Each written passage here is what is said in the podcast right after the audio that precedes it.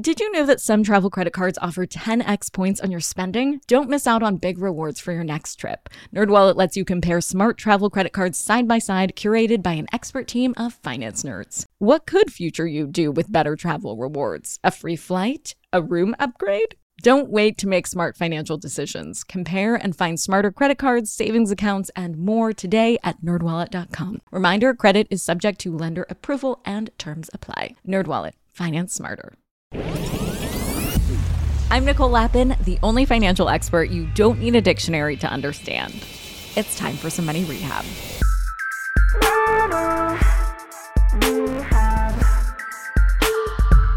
All right, let's think back to the weird days during the pandemic when we were having our drinks delivered and wondering if we would ever go back to the movies. So much has changed since then. Now we're going to two movies in a single day and having lots and lots of drinks out with friends.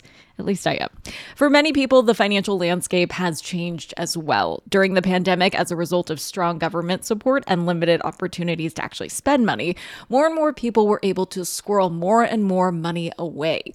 But as the world opened back up, we went on a little bit of a culture wide revenge spending spree, with people across the world spending big on vacations and dining out.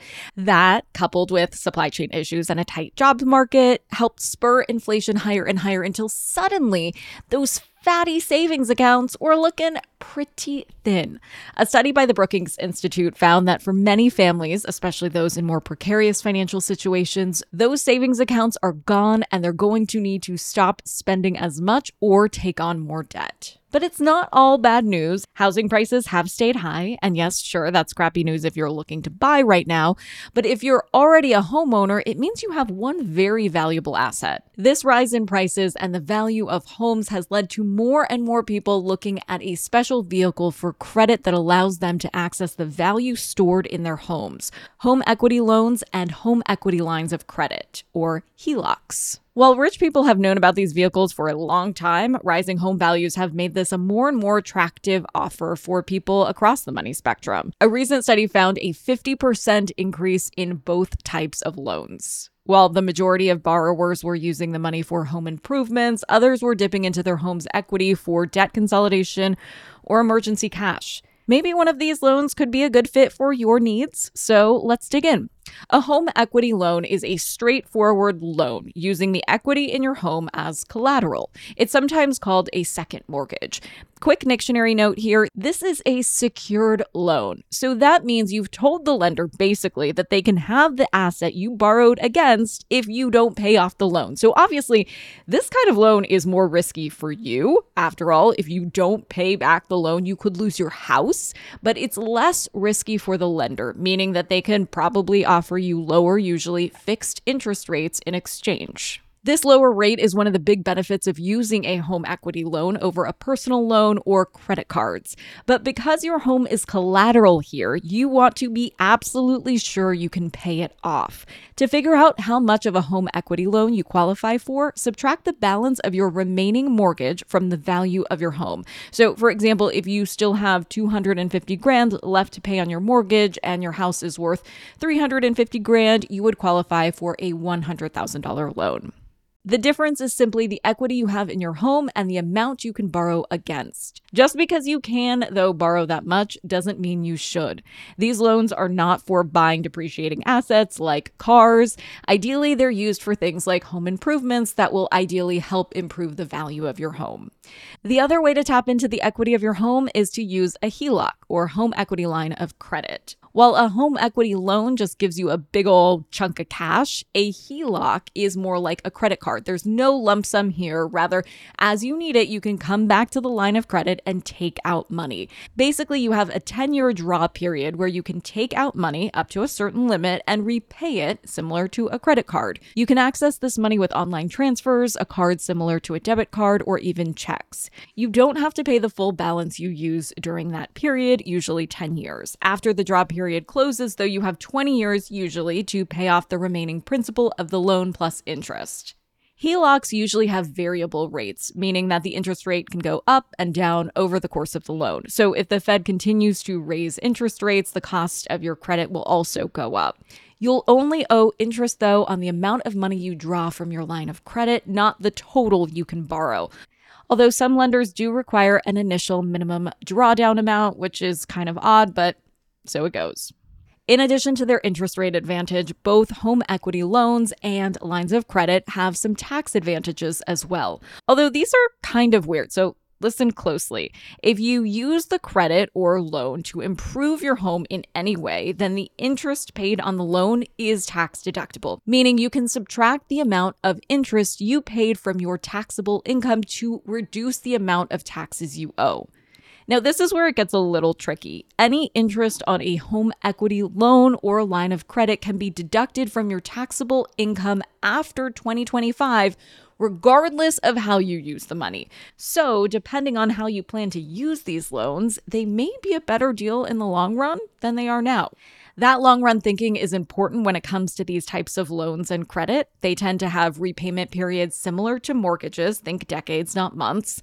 Obviously, like mortgages, if you want to avoid paying the most interest, you want to pay them down as quickly as possible. Most of them have to be paid off in full if you sell your home. They also may have greater upfront costs than other types of loans.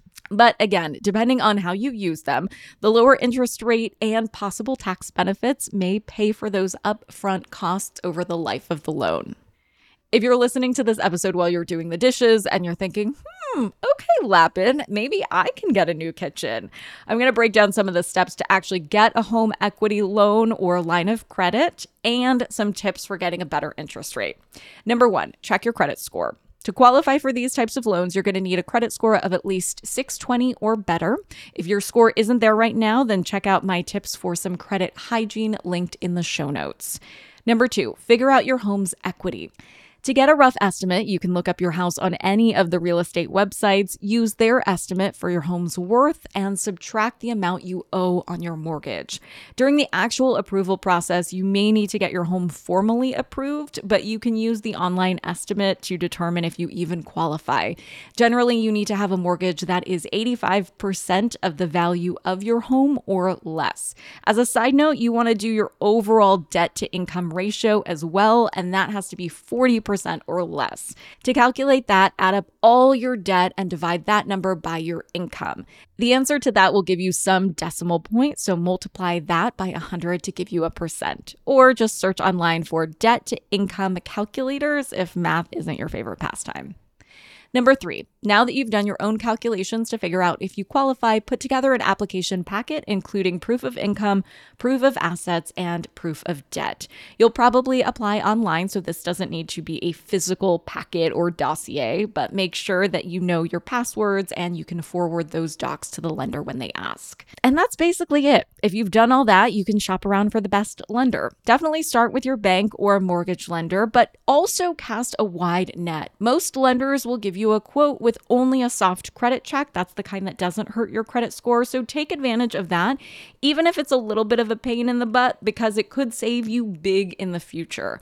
Once you find your match, submit the application and start the process. It could be pretty quick or take a few weeks, depending on if they need to do a formal appraisal of your home. Just a quick side note you have three days to cancel the loan once you've taken it out with no penalty. So if you have major buyer's remorse or something major in your financial picture has changed, remember you do have that cooling off period.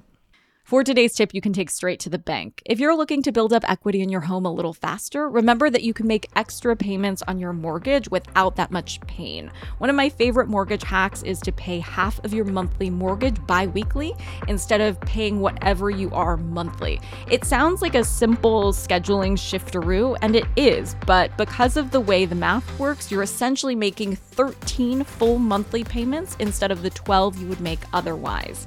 This new schedule can actually knock off years and tons of interest from your mortgage. Just remember to clarify with the lender that these extra payments are on the principal and not on the interest of the loan.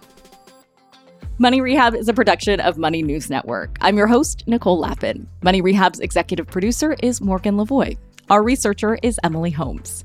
Do you need some money rehab? And let's be honest, we all do. So email us your money questions, moneyrehab at moneynewsnetwork.com to potentially have your questions answered on the show or even have a one on one intervention with me. And follow us on Instagram at Money News and TikTok at Money News Network for exclusive video content. And lastly, thank you. No, seriously, thank you Thank you for listening and for investing in yourself, which is the most important investment you can make.